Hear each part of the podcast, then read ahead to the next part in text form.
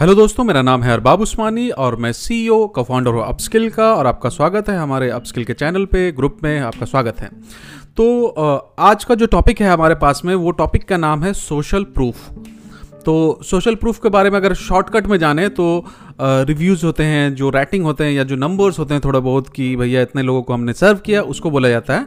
हम लोग इसको थोड़ा सा ज़्यादा जानेंगे कि इसकी ओरिजिन को जानेंगे, कहाँ से स्टार्ट हुआ, क्यों स्टार्ट हुआ, इसकी साइकोलॉजी को जानेंगे और किस किस टाइप के होते हैं, आठ दस टाइप के होते हैं, उन सब सारी चीज़ों पर हम लोग बात करेंगे। तो दोस्तों, पहला क्वेश्चन है कि what is social proof, social proof होता क्या है। सोशल प्रूफ का सबसे पहले मेंशन हुआ था influence the psychology of persuasion करके एक बुक आई थी, उसमें हुआ था, जो जिसके राइटर राइटर रॉबर्ट नाम के उनका नाम था, उन्होंने लिखा था, इस बुक को लिखा था। अगर बहुत ही बेहतरीन बुक है, एटीज़ की बुक है, बहुत ही बेहतरीन मार्केटिंग की बुक है, साइकोलॉजी की बुक है। स्पेशली आप लोग अगर नहीं पढ़े हो तो आप लोग के लिए ये मस्ट रीड बुक है।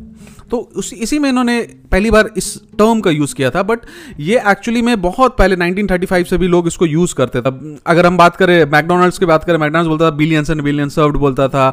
ये नंबर्स जो यूज़ करते हैं ना, ये एक्चुअली में ये इस, इस चीज़ को आ, क्या बोले इस चीज़ को यूज़ करता था करके वो और लोगों को खींचते थे।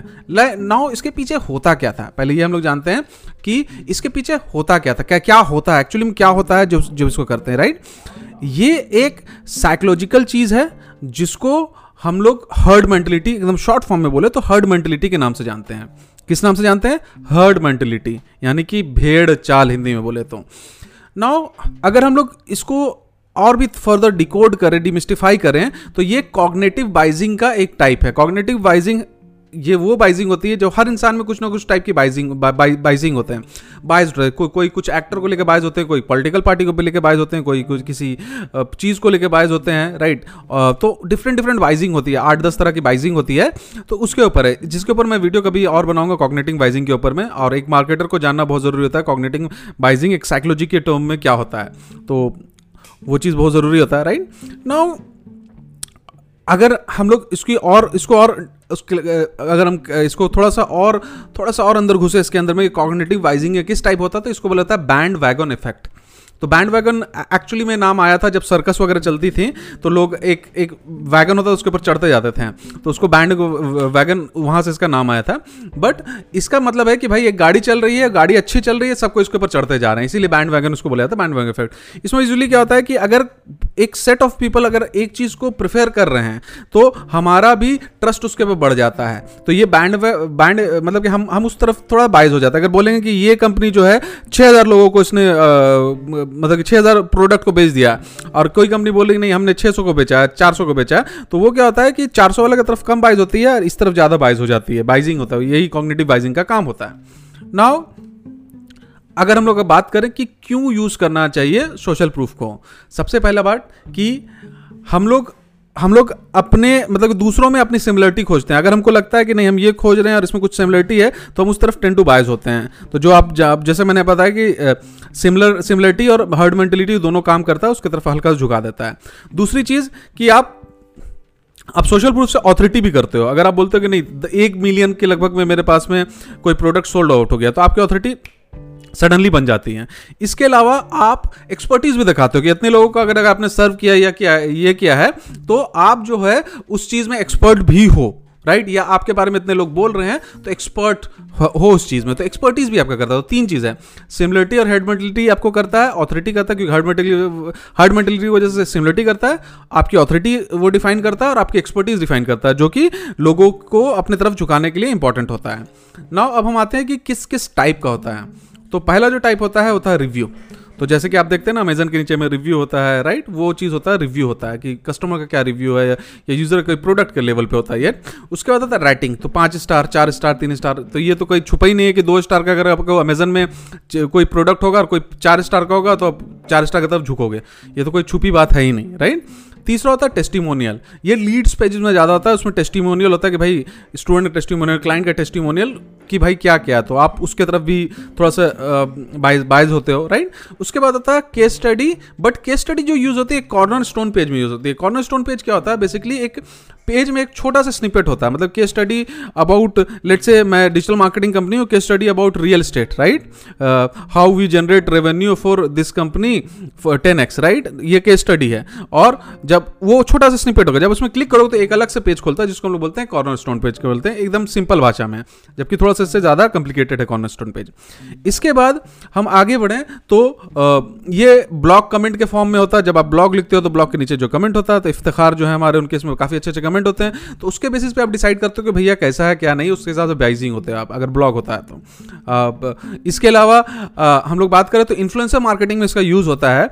यहाँ पे अगेन एक कॉग्निटिव बाइजिंग का टाइप है ऑथोरिटी बाइज, मतलब कि इस पर्सन की ऑथोरिटी अगर वो बोल रहा है तो उसके तरफ आप थोड़ा सा बाइज हो जाओगे, राइट। तो इसीलिए स्टार्स को हम लोग यूज़ करते हैं या कोई बड़े इन्फ्लुएंसर को यूज़ करते हैं, टीवी में यूज़ होता है, इसी वजह से होता है, तो उस वजह से हम लोग यूज़ करते हैं इन्फ्लुएंसर मार्केटिंग में। इसके अलावा क्या होता है सर्टिफिकेशन, कि भाई गवर्नमेंट ऑफ इंडिया से हम सर्टिफाई हैं, तो आपका क्या होता है ऑथोरिटी बढ़ाता है इस चीज़ को, राइट।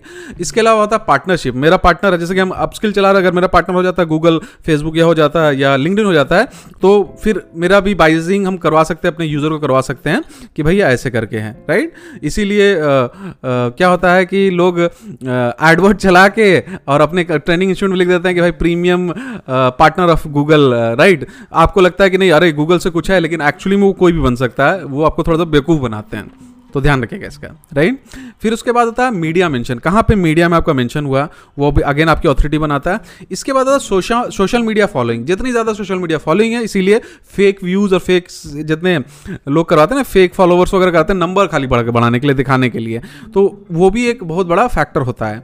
इसके बाद आता है यूज़र जनरेटेड कॉन्टेंट, अगर आपके पोर्टल में यूज़र जनरेटेड कॉन्टेंट है जैसे कि फॉरम है, तो वहाँ से भी लोग बायस होकर खरीदते हैं। इसके अलावा आता है फोमो एंड जोमो, फोमो होता है फियर ऑफ मिसिंग आउट और जोमो होता है जॉय ऑफ मिसिंग आउट, तो कोई चीज़ अगर छोड़ देने का आपको मन करता है कि मैंने लगता है कि भाई only two left, only three left, only five left, तो आप उस तरफ बाई सोच के जल्दी खरीदते हैं, राइट। और जोमो होता है कि आपको लगता है कि थाईलैंड में जाना है और इतने मज़े कर रहे हैं, राइट, आपको वो चीज़ जो होता है आपके जॉय ऑफ मिसिंग आउट के अंदर में घुस जाता है, आप वहाँ पर बाइस हो जाते हैं, इतने लोगों को हम लोग थाईलैंड भेजा, इतने लोगों ने मजे किए हैं थाईलैंड में, राइट। और उसके बाद कस्टमाइज नंबर होता है, जैसे कि वो इंडस्ट्री स्पेस, हर इंडस्ट्री का अलग होता है। जैसे मेरे इंडस्ट्री में कि मैंने अभी तक हज़ार स्टूडेंट को पढ़ाया या आठ हज़ार घंटे तक का ट्रेनिंग का मुझे एक्सपीरियंस है अपस्किल में, वो हम लोग लिखते हैं उसके अंदर में, राइट। तो ये कस्टमाइज नंबर हो सकता है, ये रियल इस्टेट वाला नहीं यूज़ करें, रियल इस्टेट वाला यूज़ करें कि भैया आज तक हमने एक लाख बिल्डिंग भेज दी या हमारे इन्वेंट्री में एक लाख बिल्डिंग है, उसको थोड़ा सा हम लोग कॉपी राइट से कर देते हैं कि one lakh happy customer, right, one lakh happy stories, इस टाइप का हम लोग कर देते हैं कॉपीराइट से। तो अगर हम लोग बात करें तो ये बहुत most common types of social proof है जो लोग यूज करते हैं।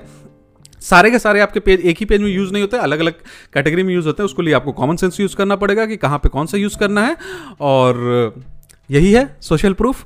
अब चूंकि आपको सोशल प्रूफ के बारे में ये पता चल गया कि सोशल प्रूफ क्या है, कैसे काम करता है, उसके पीछे साइकोलॉजिकल पता चल गया, क्यों करते क्यों उसको हम लोग यूज़ करना चाहिए स्पेशली लीड जनरेशन पेज में अगर हम लोग को इसको यूज़ करते हैं, और क्या क्या टाइप होता है। तो अब आप उसको ज़्यादा इफेक्टिवली अपने लैंडिंग पेज में स्पेशली लीड जनरेशन पेजेस में आप लोग इसको यूज़ कर सकते हो और अपना अथॉरिटी बढ़ा सकते हो, अपनी एक्सपर्टीज़ दिखा सकते हो और लोगों से कन्वर्ट करवा सकते हो, क्योंकि लोग जब तक कन्विंस नहीं होंगे तब तक लोग अपना लीड छोड़ के नहीं जाएंगे।